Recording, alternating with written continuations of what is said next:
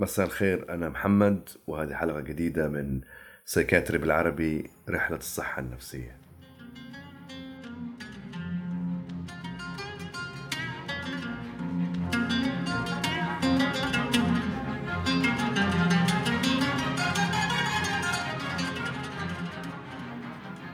في البداية أشتي أشكر كل الأشخاص اللي تواصلوا معي بعد الحلقة الماضية اللي الحلقة الجزء الأول عن الاكتئاب وفتحوا قلوبهم وشاركوني بأسئلتهم وملاحظاتهم وقصصهم.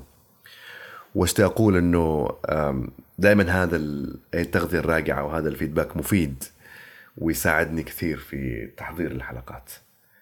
أذكركم بسرعة الحلقة الماضية كانت الاكتئاب الجزء الأول اللي بس تكلمنا فيها عن ماهية الاكتئاب أعراضه الشديدة آه، مستوياته اللي هو آه، الخفيف والمتوسط والشديد mild moderate و severe وكيف إنه لكل يعني مستوى خصائص معينة وإنه يصل الإنسان في إذا لم يبدأ العلاج بسرعة إلى حال خطر جدا آه، وهي ممكن تكون حتى في أحيان إنهاء حياته.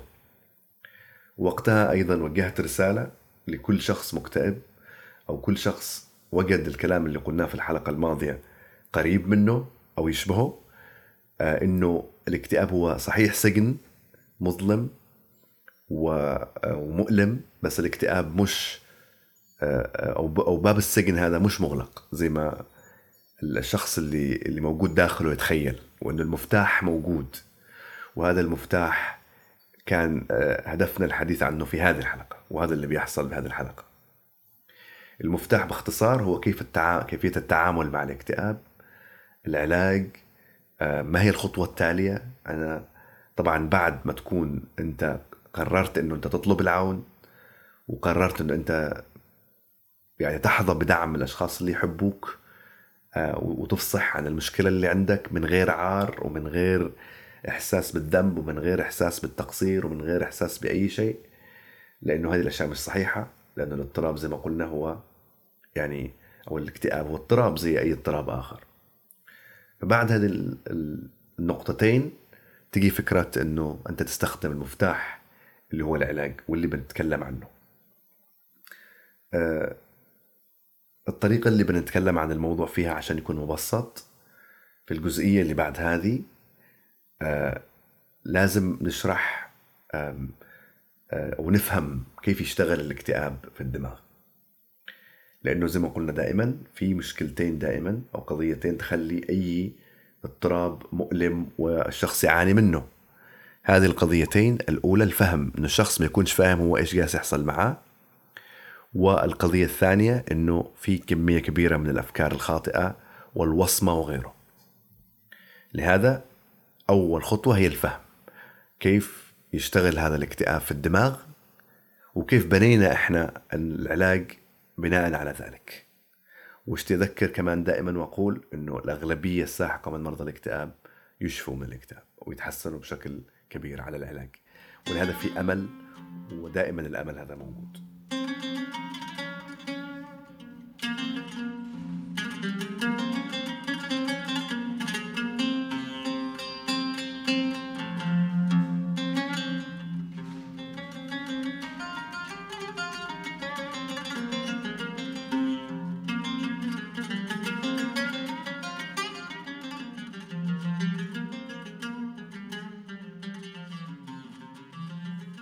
أول شيء مهم واحد يفهمه إنه من باب كمان التبسيط جدا هو إنه في جانبين يحصلوا ويسببوا الاكتئاب في الدماغ الإنساني.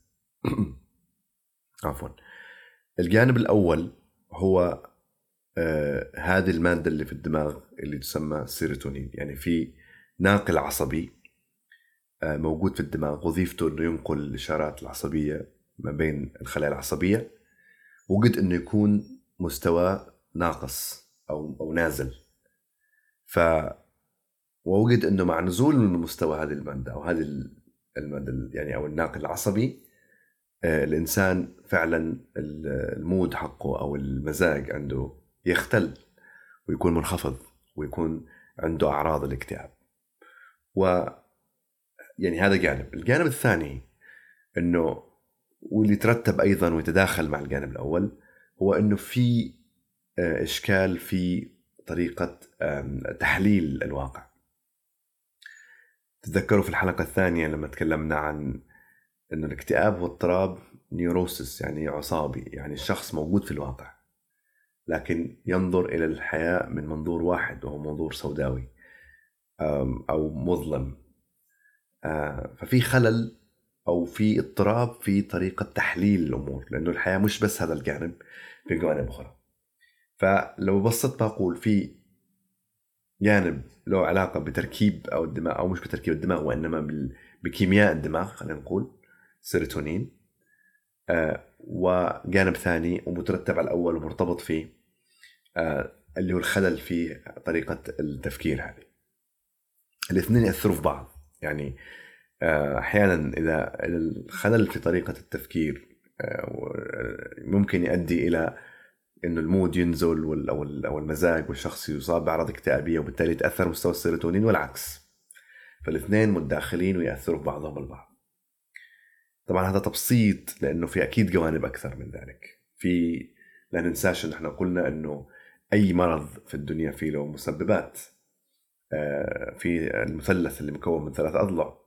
وقلنا أي مرض في الدنيا أو أي اضطراب في الدنيا فيه له مسببات لها علاقة بتركيبة الإنسان البيولوجية يعني الجينات. وهذا طبعا بشكل متفاوت يزيد وينقص وغير ذلك. مش مسألة حاسمة. بس في ناس يكون عنده نوع من أنواع التهيئه التهيئة لإنه يصاب بمرض معين. بعدين يجي يظل المضلع اللي هو السوشيال أو الجانب الاجتماعي. وهذا الجانب الاجتماعي إنه إذا في ضغوط اجتماعية مشاكل ضغوط أثناء الصغر آه، صدمات وما إلى ذلك. آه، في الشخص اللي هو مهيأ آه، يظهر عنده المرض بسرعة أو يظهر أو تكون هذه السبب أو أو ال العامل اللي حفز ظهور هذا المرض. بعدين في الجوانب النفسية من ضغوط وغيره تساهم أيضا في حصول المشكلة. بس خلينا نقول من باب التبسيط وزي ما قلنا إحنا مش هدفنا من هذا البودكاست إنه يكون الشخص يعني خبير أو أو بس يفهم ما, يحتاج أن يفهمه عشان يعني يقدر إنه يتعامل مع المشكلة. إذا في كيمياء في الدماغ محتاجة تعديل وهذا جانب مهم وكثير ناس مش عارفينه إنه قبل ما نتهم الشخص بأنه ضعيف أو ما عندوش إيمان المفروض إنه إحنا ننظر إلى إنه الشخص هذا آه، في عنده كيمياء في الدماغ محتاجة إلى تعديل إلى جانب أيضا هذا ال ال يعني إصلاح طريقة التفكير اللي فيها مشكلة. والعلاج على فكرة اللي بفصل فيه أكثر في الجزئية الثانية أو الثالثة الأخيرة آه، يرتكز على هذه النقطتين في التعامل مع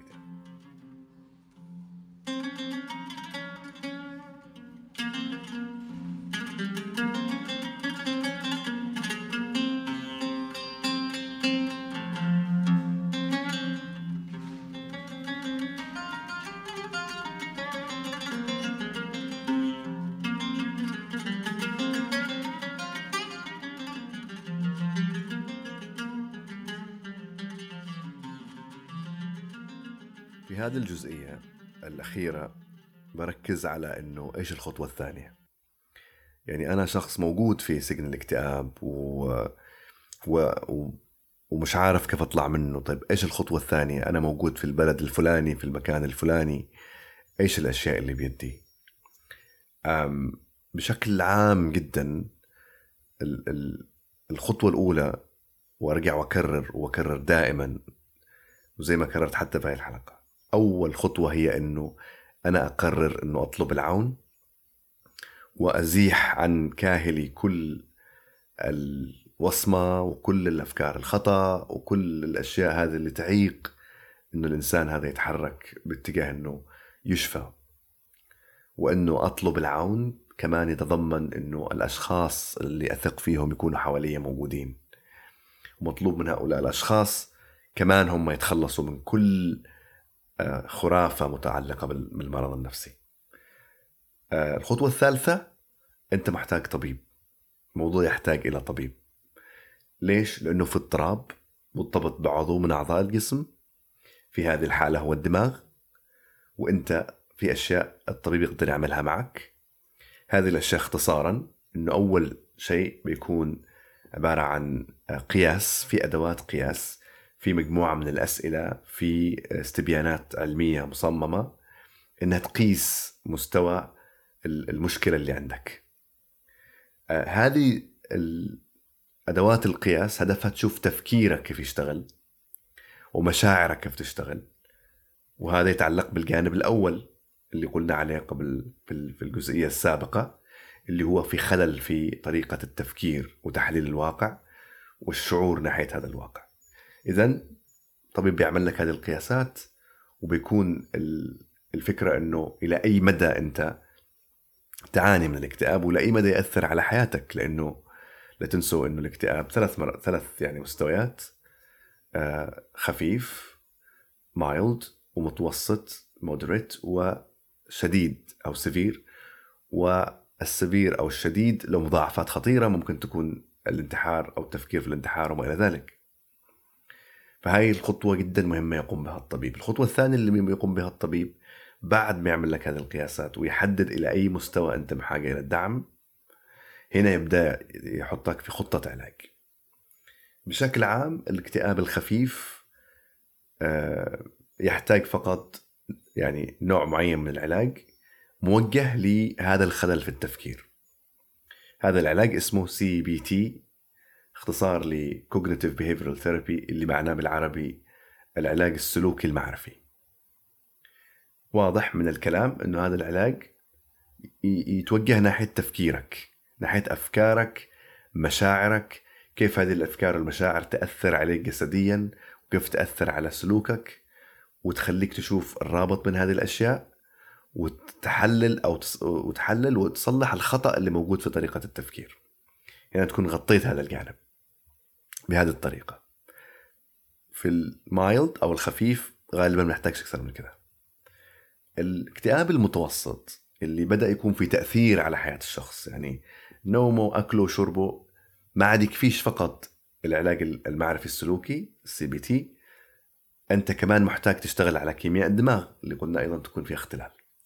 فأيضا تحتاج أدوية علاجات. فكروا فيها بطريقة أنه شخص مثلا يعني عنده مثلا آه، سكري والتزم بالحمية الغذائية بشكل صحيح أو بال diet لكن لا يزال يعاني لأنه محتاج إلى جانب الحمية الغذائية إلى إنسولين ببساطة لأن العضو المسؤول عن إنتاج الإنسولين البنكرياس مش شغال. نفس الطريقة هنا. فالأدوية في كثير ناس يقول أنا خاف من الأدوية وما إلى ذلك وليش؟ لا أنا قوي ما لهاش علاقة بالقوة والضعف ودائما بكرر هذه الجملة. بس لأنه في المستوى هذا من الاكتئاب أنت بحاجة إلى النوعين إلى العمل على الجهتين اللي هو الخلل في طريقة التفكير بالعلاج السلوكي المعرفي زائد الأدوية اللي ترفع مستوى السيروتونين هذا الناقل العصبي علشان الاثنين يساعدوا بعض. في الاكتئاب الشديد لا شك العلاج مطلوب ولا شك العلاج السلوكي المعرفي مطلوب. وممكن أشياء أخرى. آه، فلكل مستوى معين طريقة علاج معينة. الباعث على الأمل في الحقيقة هو أنه حسب معرفتي المتواضعة أنه في بلادنا العربية وفي يعني أوروبا وفي أمريكا و يعني يمكن أغلب البلاد اللي ممكن أنت تكون تسمعني منها آه، العلاج السلوكي المعرفي اللي يقوم فيه ال psychologist أو المعالج النفسي والعلاج أو أو الطبيب النفسي اللي هو ال psychiatrist آه، موجود. يعني هي التخصصات موجودة وهي الأدوية موجودة في كل أنحاء العالم. بالفهم اللي اللي حاولنا اليوم يعني نكونه هذا الفهم البسيط أنت تقدر الآن تعرف تتلمس الطريق عشان تلاقي هذا المفتاح. كل بلد لها نظام ولها طريقة وفي يعني في تقديم الخدمة الصحية. بس الجيد إنه ما فيش بلد في العالم على حد علمي سواء آه، البلاد اللي يعني تهتم بالصحة النفسية أو فيها مستوى وعي أحسن أو البلاد اللي لا يزال في عندها مشكلة في موضوع وعي المجتمع بالاضطرابات النفسية. في كل هذه البلاد الطب النفسي شيء معترف فيه وموجود وله مختصين. آه، فتتلمس هذا الطريق بالطريقة اللي تتناسب مع مع بلدك. اللي كمان اشتي اقوله في الأخير إنه أكيد يعني هنا أنا حاولت أضغط أكبر قدر من المعلومات في يعني في في يعني لحظة بسيطة أو قصيرة من الزمن. آه بس اللي اشتي اقوله إنه الأمل دائما موجود. أنا أبدأ بنفسي أنا شخص شفيت من الإكتئاب. آه وكان هذه هي الخطوات اللي أنا قمت فيها. فأنا مش بس أتكلم هنا من منطلق إنه يعني آه، علمي بحت. أكيد المنطلق العلمي هو أساس في هذا البودكاست بس كمان من تجربة شخصية. وتجربة شخصية سواء آه، اللي أنا مريت فيها أو المرضى اللي أنا شفتهم في حياتي.